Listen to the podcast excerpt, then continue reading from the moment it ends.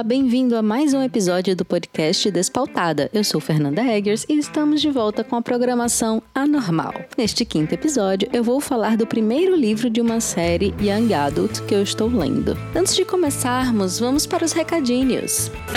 Aí, moçadinha, agora eu vou contar de 1 a 10, hein? Contem comigo. Mentira, não são 10 recados, são só 6, tá? Mas vamos lá. Você já deve ter notado que está rolando mais um spin-off do Despautada, o Desencontrada em São Paulo. É uma série curta com sete episódios, com cerca de 15 minutos cada, se eu não me engano, na qual eu falo da minha viagem para São Paulo e dou algumas dicas pela cidade. Já peço desculpas por qualquer bobagem de antemão, pois o meu roteiro para gravar era apenas o guia do que eu visitei em cada dia e o material que eu encontrei online sobre as exposições. No entanto, se você curtiu e quer que eu dê mais detalhes, detalhes sobre atrações específicas, me deixe saber. Mande uma mensagem para mim no Twitter ou no Instagram, onde eu estou como despautada, ou via e-mail no despautada.gmail.com. E se você tiver coisas a acrescentar aos passeios, quiser dar uma dica, quiser se aprofundar numa dica que eu já dei e quiser me mandar um áudio se identificando e com no máximo 5 minutos, pode mandar e eu posso colocar no próximo episódio do spin-off do Desencontrada. Minha ida para São Paulo foi totalmente motivada para conhecer outros produtores de podcasts. Eu consegui marcar com a galera do Imagina Juntas através do Facebook e eu acompanhei uma gravação delas lá na Go Media. Eu sei que tem dois homens no processo e mais um fotógrafo do lado, mas eu escolhi que o plural vai ser no feminino, certo? Me deixa. Eu quero agradecer muito a Jéssica, a Tulinho, o Gus, o Dan e o Guilherme pela recepção. E também dizer que se eles já são divertidos online, imagina ao vivo. Eu fiz essa piada. Que horror. Vou aproveitar e dizer aqui uma coisa que eu falei para eles lá na gravação, e aí a Jéssica vai poder colocar não só no Media Kit do podcast, como também no Clipping. Quinta-feira é o dia que eu geralmente não falto à academia, porque eu coloco o Imagina Juntas para tocar e eu faço meu treino bem feliz. E eu tô preparando uma lista de podcasts de humor ou simplesmente podcasts divertidos que vou colocar lá no medium.com/despautada, porque são os meus preferidos para malhar. Além de ter visto a gravação do Imagina Juntas, eu também conversei com a Tata Finoto, do PQPcast, e íamos gravar juntas presencialmente. No entanto, a gente teve uma série de complicações, eu perdi a voz no minuto que eu desci do avião em São Paulo, então a gente gravou via Skype quando eu voltei para casa. Foi uma experiência muito bacana. A Tata, a Nay e o Julião foram muito legais, me acolheram muito bem, e o episódio vai ao ar no dia 21 de junho se eu não me engano, e será sobre cultura brasileira. Eu vou dar um pequeno spoiler e dizer que eu recomendei o livro de uma autora paraibana. Durante a gravação, vimos que o livro não estava disponível no site da editora, mas já conversei com a autora e ela confirmou que foi feita uma nova remessa e o livro deve estar disponível novamente ainda este mês. Eu vou deixar o link para o PQPcast no post desse episódio, lá no medium.com/despautada. Assim você encontra bem facinho e já assina. Enquanto eu estava viajando, eu fiz contato com um podcaster aqui da Paraíba. Inclusive, obrigada Samara por juntar a gente. Beijo. O Lincoln do podcast Pipocaria e eu batemos um papo. A gente criou um grupo no Facebook para os podcasters paraibanos. Então, se você é da Paraíba e faz podcast, nós queremos te encontrar. Quero te encontrar. Então fala comigo ou com o Lincoln lá no Twitter e vamos promover a criação de conteúdo aqui no nosso estado. Eu vou deixar nossas arrobas na postagem no blog e aí você pode entrar em contato com a gente e a gente te coloca no grupo. Mas não foi só sobre a podosfera paraibana que eu e o Lincoln conversamos. A esposa dele é de Mossoró, no Rio Grande do Norte, e ele trouxe umas informações bacanas para complementar o primeiro episódio do Despautada sobre o filme As Sufragistas. Se você não ouviu ainda, vai lá no medium.com/despautada episódios que você encontra bem facinho. Se você já ouviu, segue a informação complementar. A primeira mulher a votar no Brasil o fez na cidade cidade de Mossoró e a primeira prefeita eleita do país foi na cidade de Lages, também no Rio Grande do Norte. O Lincoln disse também que há um memorial na cidade contando essa história, entre outras. Então, Rio Grande do Norte e Mossoró estão de parabéns por manterem a história viva e a gente bem sabe como é importante conhecer mais da nossa história, né? Então, valeu Lincoln e valeu Gitana pela informação. Seis. Nesse ponto, eu acho que você já sabe que pode me encontrar no Twitter e no Instagram como arroba despautada e no medium.com barra despautada. Você pode também mandar o seu e-mail para despautada.gmail.com. Fique à vontade para dar opinião, para sugerir pauta, para mandar mais informações a respeito do que já foi publicado. Sinta-se em casa deixa os sapatos ali do lado de fora. Não se preocupe com o cachorro, que ele só quer amor e a água tá ali na geladeira. Pode pegar, fica à vontade. Então chega de recado, né? E vamos falar do livro antes que a gente esqueça por que, a gente está aqui. Então, o livro de hoje é Trono de Vidro, de Sarah J. Maas, e ele é o primeiro de uma série homônima.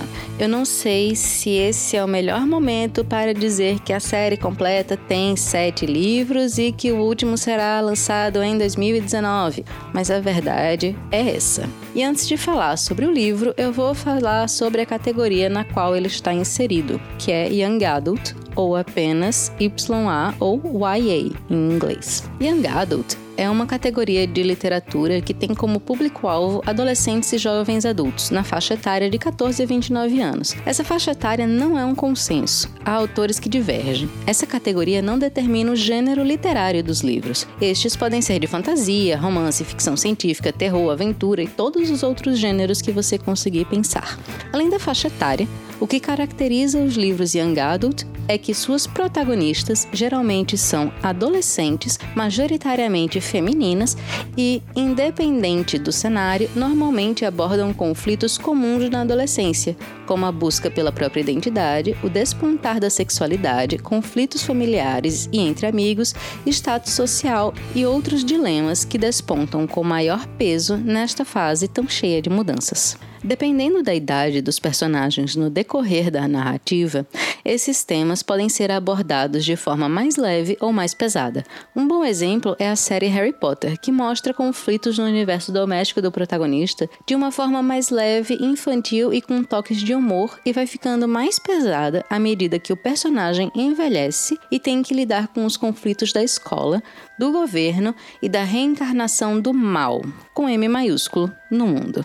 Apesar de eu, particularmente, já não estar na faixa etária dos young adults, coisa que ninguém saberia se eu não dissesse, adoro ler livros do tipo, principalmente depois de ter lido algo muito sério ou muito denso, porque a escrita costuma ser mais leve e feita para te manter grudada nas páginas, acompanhando cada uma das personagens. Também tem que a maior parte das protagonistas são mulheres, e desde Jogos Vorazes tenho visto cada vez mais protagonistas femininas muito independentes, muito safas, e é um ótimo modelo para a nova geração de leitoras, né? Eu vou deixar alguns links na postagem lá no medium.com.br despautada, caso você queira saber mais sobre Young Adult e esse estilo em geral. Vamos então ouvir a sinopse, antes de voltarmos para a pauta e eu dar a minha opinião sobre o livro. A magia há muito abandonou a Darlan.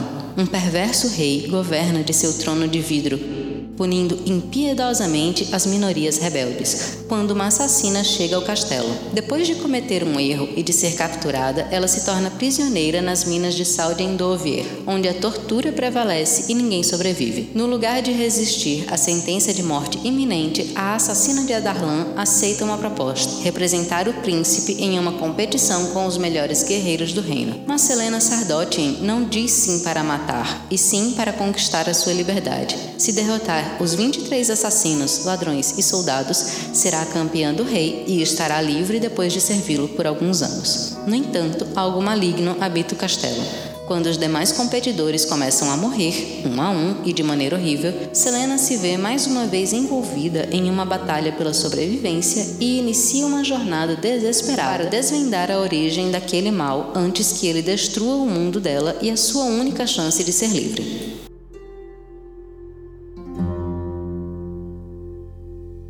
Bom, então, a gente tem uma personagem principal, bem jovem, e que já comeu o pão que o diabo amassou, que é a Selena. Ela é conhecida como assassina de Adarlan, que é o país em que se passa a história. E ela comete um erro numa certa situação que é explicada ao longo do livro. E como eu já estou no segundo livro, eu sei um pouquinho mais do que eu devia saber para fazer essa resenha, mas a história ela é contada aos poucos. No primeiro livro, no segundo livro, e apesar de já aparecer uma história amarrada, eu acredito que muitos outros detalhes do passado dela e dessa história específica que a levou a ser presa e levada para as minas de sal de Endover vai ser contada nos livros subsequentes também. Então, depois de um ano presa e de ter passado por diversas situações, ela é retirada da prisão. É, é, a prisão de Endover é bem como um campo de trabalho forçado. Eu acho legal até falar isso. E não é o único que existe nesse mundo, nesse continente dominado por este rei perverso, né, que busca o poder. Então, a Selena ela é levada à presença do príncipe de Adarlan, Dorian, pelo capitão da guarda, Kale, para participar de uma competição em troca da, da própria liberdade. Ela negocia com o príncipe e decide que entre ficar sendo prisioneira num campo de trabalho e minerando sal até que o próximo inverno a matasse, servir ao rei por um determinado número de anos e depois disso ser livre. Parecia uma coisa relativamente simples até. E ela vai para o castelo. Durante a viagem acontecem algumas coisas em que ela vai revendo a posição dela e que os outros personagens vão revendo também. Apesar de ser a assassina de Adarlan, de ela ser fenomenal no uso das armas, ela ainda é apenas uma garota de 18 anos de idade, raquítica, que ninguém entende como é que não morreu nas minas de sal. Então essas relações vão mudando e vão surgindo outras relações a partir do momento que eles chegam no castelo. Eu quero avisar de que a partir de agora vai ter spoiler, porque eu vou querer falar de alguns detalhes de por que eu acho esse livro bom, então vai ter spoiler do primeiro livro, mas tem mais seis. Então, o spoiler desse primeiro livro não é grande coisa. O primeiro livro é quase como se fosse só um primeiro capítulo na história dela. Mas tá avisado, a partir de agora vai ter spoiler. Sobe BG de spoiler. Desce BG de spoiler. Então vamos lá. Dentro do castelo, Selena começa a notar algumas coisas, como, por exemplo, é bom tomar um banho, é bom ter acesso a umas roupas confortáveis que podem cobrir seu corpo, é bom ter acesso a toda a comida. Boca foi feita para comer e é bom poder voltar a treinar. E ela é uma lutadora excepcional desde o início, porque ela havia sido treinada desde muito nova. Eu realmente não quero dar muito spoiler da vida dela, então eu só vou dizer que ela foi treinada. Ela não é uma grande lutadora por acaso, isso é a vida dela. E voltar a treinar, voltar a competir, traz um um prazer para ela. E durante a estada no castelo, ela conhece uma das criaturas mais nojentinhas, mas que eu acredito que vai ter um impacto lá na frente na história e que já aprendeu algumas lições, apesar de ter sofrido coisas que eu acho desnecessário alguém sofrer, mas a autora teve a decência de não descrever nada que a gente não precisa de escrito. Então, primeiro ela conhece essa primeira moça, Ten, que é o que você imagina de uma uma jovem da baixa nobreza que quer ganhar status arrumando um marido rico na corte do rei. Ela é fútil, ela é invejosa, ela vê outra mulher e outras mulheres como inimigas e ela olha para Selena de cima a baixo com aquela carinha de nozinha e não né, não dá nada por ela. Não espera grande coisa de Selena. Que a partir daí ela também não é mais conhecida como Selena, ela vira Lady Lillian para disfarçar a própria identidade, para que ninguém saiba que ela é assassina de Adarlan, porque imagina, né? A assassina de Adarlan liberada das minas de Endover e metida dentro da corte. Então eles disfarçam o nome dela E essa outra moça, Calten, olha para ela com maior desdém. Até que chega na corte uma princesa de um reino vizinho chamada Nehemia. E Nehemia é massa. E ela e Selena se tornam amigas. A construção da amizade delas é uma coisa linda e a felicidade que Selena sente em ter uma relação de amizade, em poder construir uma amizade com outra mulher é muito interessante. Mas enfim, enquanto Selena tá lá, ganhando a confiança do príncipe e do capitão da guarda, fazendo amizade com eles, que tem uma idade parecida com a dela, o príncipe Dorian é citado como tendo uns 19 anos, e o capitão da guarda, Kale, não diz a idade dele, mas dá para assumir que ele teria uns 20 ou 21, porque ele é mais velho do que os dois, do que o príncipe e a assassina, mas ele não é tão mais velho assim. Com Nehemia não dá para ter noção da idade, mas deve ser alguma coisa bem parecida. Então tem esse momento, tem a, a, conquista da confiança, a conquista do espaço, a conquista de liberdades, a conquista da amizade. Tem Selena se reconstruindo nesse sentido.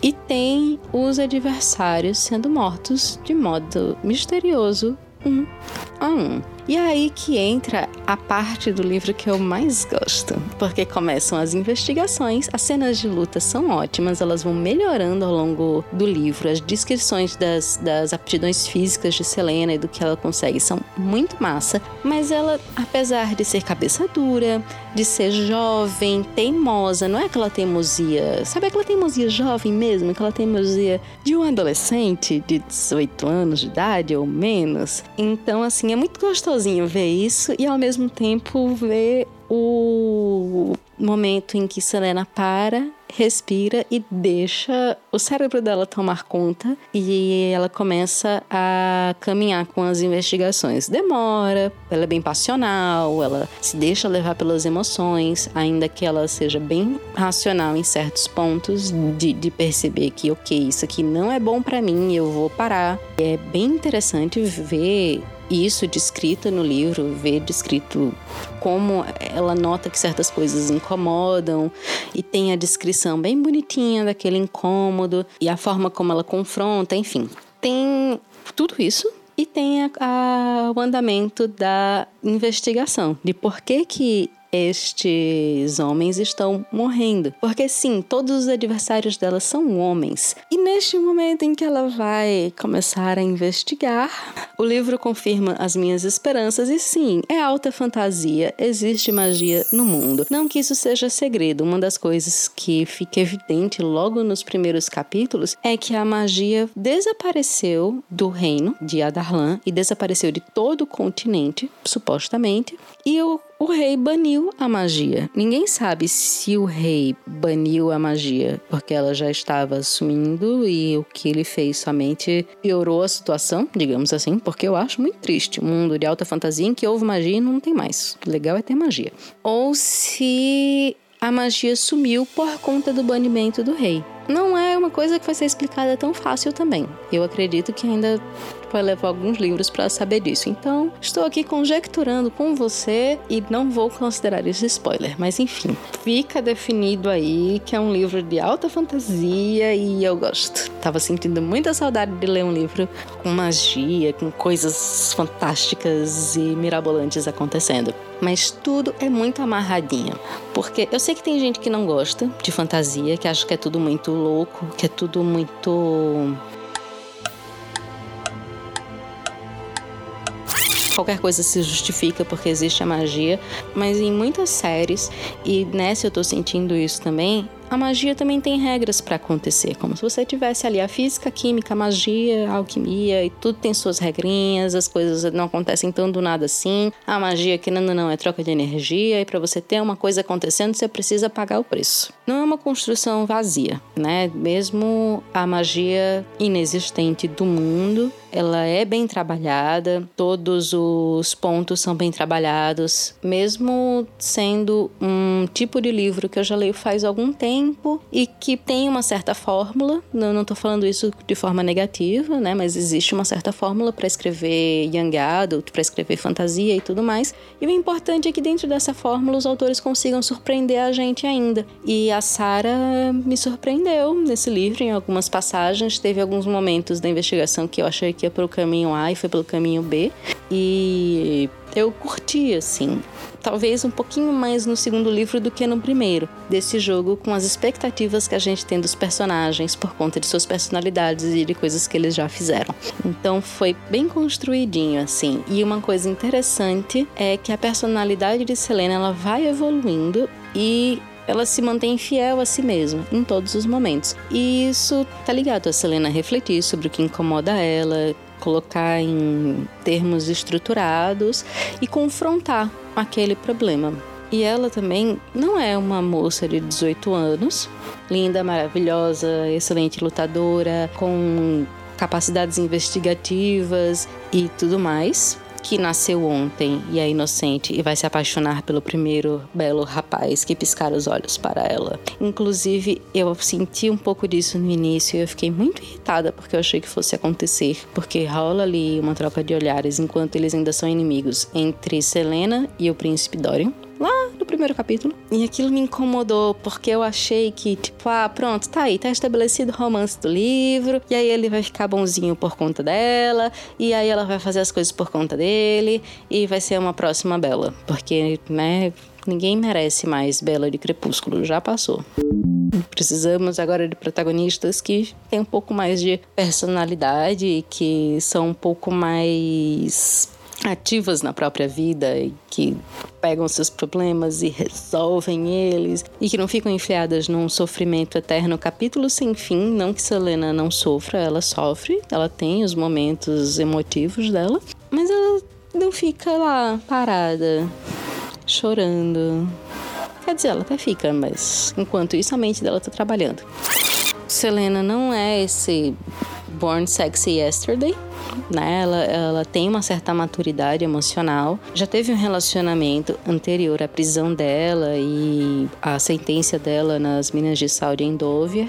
E ela, afinal de contas, era uma assassina. E ela já vinha num reino aparentemente muito masculino, não um reino de reinado, mas de um espaço. Ela vinha de um espaço predominantemente masculino em que ela lidava principalmente com homens e ela teve que se impor e ela teve que se impor pela força e pela habilidade. É basicamente aquela história de que uma mulher para provar que é boa, ela tem que ser três vezes melhor do que um homem, né, no, no, num ambiente de trabalho. E Selena leva esse jeito dela para o castelo. Ela sabe lidar com homens, ela sabe se impor pela força. E ela tem uma personalidade que é diferente, por exemplo, de heroínas como a Katniss Everdeen. A Katniss, ela não tem um grande carisma, ela não tem jogo de cintura, um grande carisma no sentido de seduzir as pessoas, de, de, de conseguir fazer aquele marketing, né? Aquele jogo. A Selena tem. A Selena é jogadora. A Selena, ela passa dando uma piscadinha sensual para um cara, sabendo o que está fazendo. De tipo, eu vou fazer isso aqui porque eu vou balançar ele emocionalmente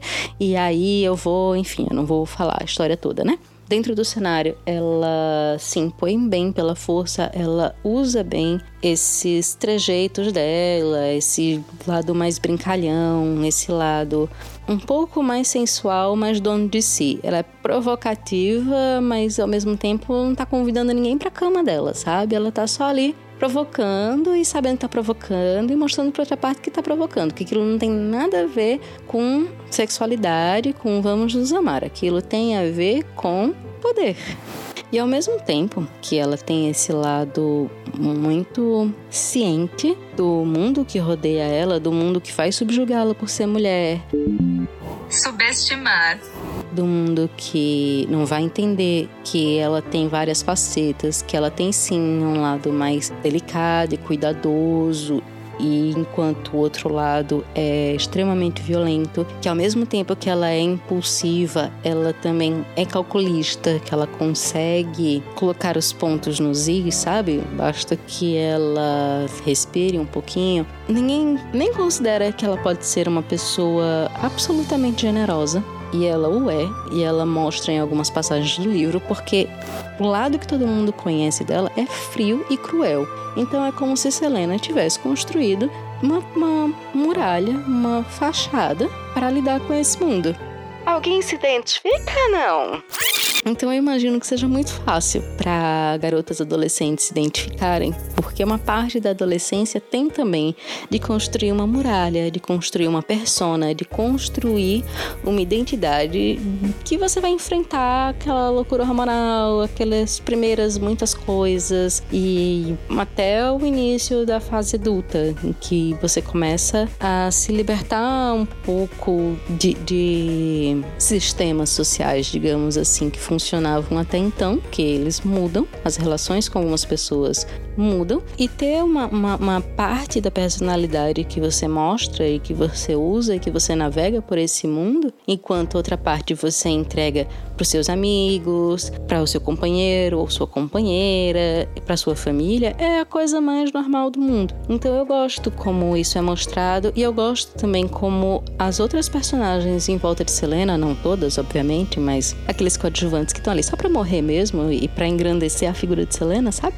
Do mesmo jeito que outras pessoas também ao nosso redor subjugam, subestimam a gente, não necessariamente por sermos mulheres, mas só por sermos pessoas e as outras pessoas julgam e acham que a gente não é capaz. Então eu acho que é um apelo muito interessante para adolescentes nesse sentido, nesse primeiro impacto da menina que chega no castelo e ela é só uma menina mirrada, fraca, magra, de quem vinha um ano prisioneira de uma mina e tinha no máximo uma porção de mingau duro para comer por dia, porque é o que está descrito no livro e ninguém sabe como é que ela sobreviveu tanto tempo, na verdade. De um lado você tem isso, você tem aqueles outros campeões subjugando, subestimando. Tem os patrocinadores dos campeões subjugando, subestimando. Tem os outros nobres da corte se perguntando que diabos, como é que o príncipe trouxe essa asinha aí para ser a campeã dele? E ela mostra que ela é perfeitamente capaz de executar a tarefa que lhe foi imposta, tarefa por tarefa. Obviamente que ela faz alianças e tudo mais. Uma coisa que eu gostei muito, que foi a primeira vez que eu vi sendo abordado num livro do gênero, ou em qualquer livro que eu consiga pensar agora de ficção, é que ela menstrua. Veja só, uma menina normal, não é mesmo? E ela voltou a menstruar, porque o corpo dela voltou a ter nutrientes que ela não tinha antes, né? Afinal de contas, ela estava subnutrida. Então, quando ela, ela voltou a menstruar, voltou a ter nutrientes e teve uma cólica e teve que ser cuidada. Selena tem uma criada que cuida dela, faz chás e compressas para cólica e Selena passa boa parte do dia dela na cama sofrendo com uma cólica. E, gente, que maravilha, não é não? um, um, um livro com uma jovem adolescente saudável que menstrua e tem cólica e precisa de chazinho e compressa de água quente, porque tira a menstruação desse ponto de tabu né? É uma coisa que se pode falar, é uma coisa que se deve falar, é uma coisa que acontece com essa personagem. Então vamos falar aqui, porque isso obviamente é um transtorno, que tem horas também que, que, que a pessoa pensa certo. E essa personagem nunca menstrua, ela nunca tem uma cólica, ela está sempre nesse salto, linda e maravilhosa. Pois é, Selena menstrua ela tem cólica, ela tem dúvidas. Ela é uma adolescente normal, no mundo de fantasia, no planeta de Erília, que pode estar em algum canto aí do universo, não é mesmo? No decorrer da história também tem críticas a outros pequenos machismos do dia a dia. Tem uma passagem que Selena declara ao príncipe que ela não é apenas um objeto ou uma mercadoria velha que está lá para ele admirar ou para usar como parte de algum desejo por aventura. E ela e o príncipe conversam sobre isso mas a gente sabe que é uma realidade que existem muitas meninas que se veem em relações não são afetivas, são somente para colocar a menina aqui, olha só, essa minha namorada, ou então a menina fazer isso com a menina, esse aqui é meu namorado, tá ali bonitinho, troféu, bibelô no canto. Mas afeto mesmo naquela relação não existe. Então é muito interessante que ela questione isso, porque pode levar ao questionamento de, de, de outras pessoas, de leitores. Tem uma passagem nesse primeiro livro que é a coisa mais linda da construção de amizade de Selena e de Nehemia, que eu fiquei encantada. Eu realmente não quero dar spoiler disso, porque é uma coisa que eu espero que você tenha o prazer de ler e se encantar também. Mas eu achei de uma delicadeza, sabe? E eu achei muito representativo que a relação de Selena com Nehemia seja a relação principal trabalhada nesse livro. Ela tem uma relação com o príncipe, ela tem uma relação com o capitão da guarda, que são pessoas que, que são mais próximas dela e com, com as quais ela tem que lidar todo dia. Ela tem uma relação com o cara que passa a ser aliado dela na competição. Mas a relação de Selena com Nehemia é a coisa mais linda desse livro. Então é isso, estes foram alguns dos motivos pelos quais eu gostei do livro. Eu adorei como as relações de Selena com as outras personagens são tratadas, do grau de importância que é dado para cada uma.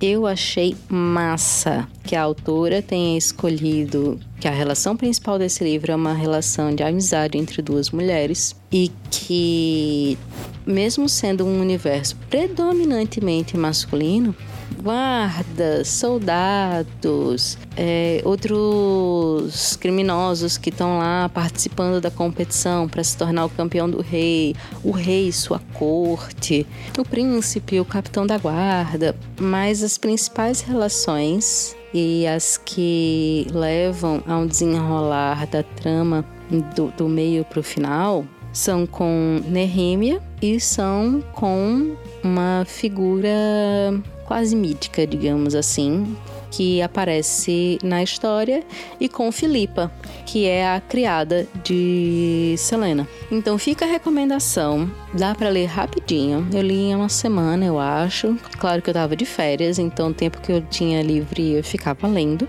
O segundo livro eu acho que eu vou levar mais ou menos o mesmo tempo, porque me prendeu muito. Então, mesmo tendo menos tempo livre, hoje em dia eu dou um jeitinho e encaixo alguns minutos de leitura para poder dar conta do livro.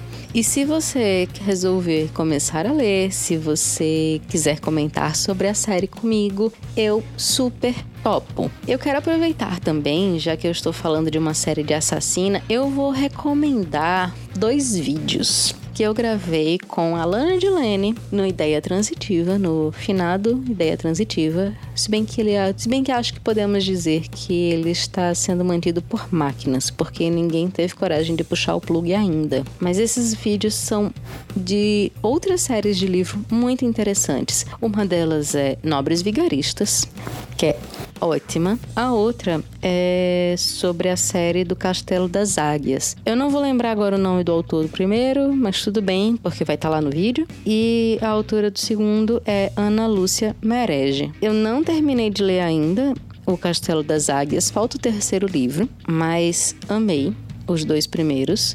E Nobres Vigaristas virou um fascínio para mim. São parecidos com esse no sentido de que também são fantasias, são bem aventurescos. O Castelo das Águias também tem magia, apesar da, da protagonista não usar magia. Eu achei isso extremamente interessante. E ambas as séries dão aquela quebrada que eu mencionei na fórmula, sabe? De mesmo se tendo uma noção do caminho que aquela fórmula segue, eles te dão material para que você não saiba para onde vai levar. Eles te dão material suficiente para que você se surpreenda. Então são histórias muito bem construídas e que como eu já fiz uma crítica, eu queria aproveitar e deixar a recomendação desses para vocês também. Eu sei, é muita coisa para ler. Talvez você se sinta sobrecarregado, mas não fique, porque são livros rápidos de ler, são livros que prendem bastante da sua atenção e não é porque você vai ver e achar massa porque eu tenho certeza que você vai achar massa, que você vai começar a ler amanhã. Você pode se programar para ler bem direitinho. Então é isso, eu vou terminar aqui este episódio, porque eu falei horrores para um episódio que eu estou gravando sozinha, e eu vejo você nos spin-offs da vida e no próximo Despautada. Agora, Tânia, eu agradeço, mas eu vou me embora. Beijo para vocês.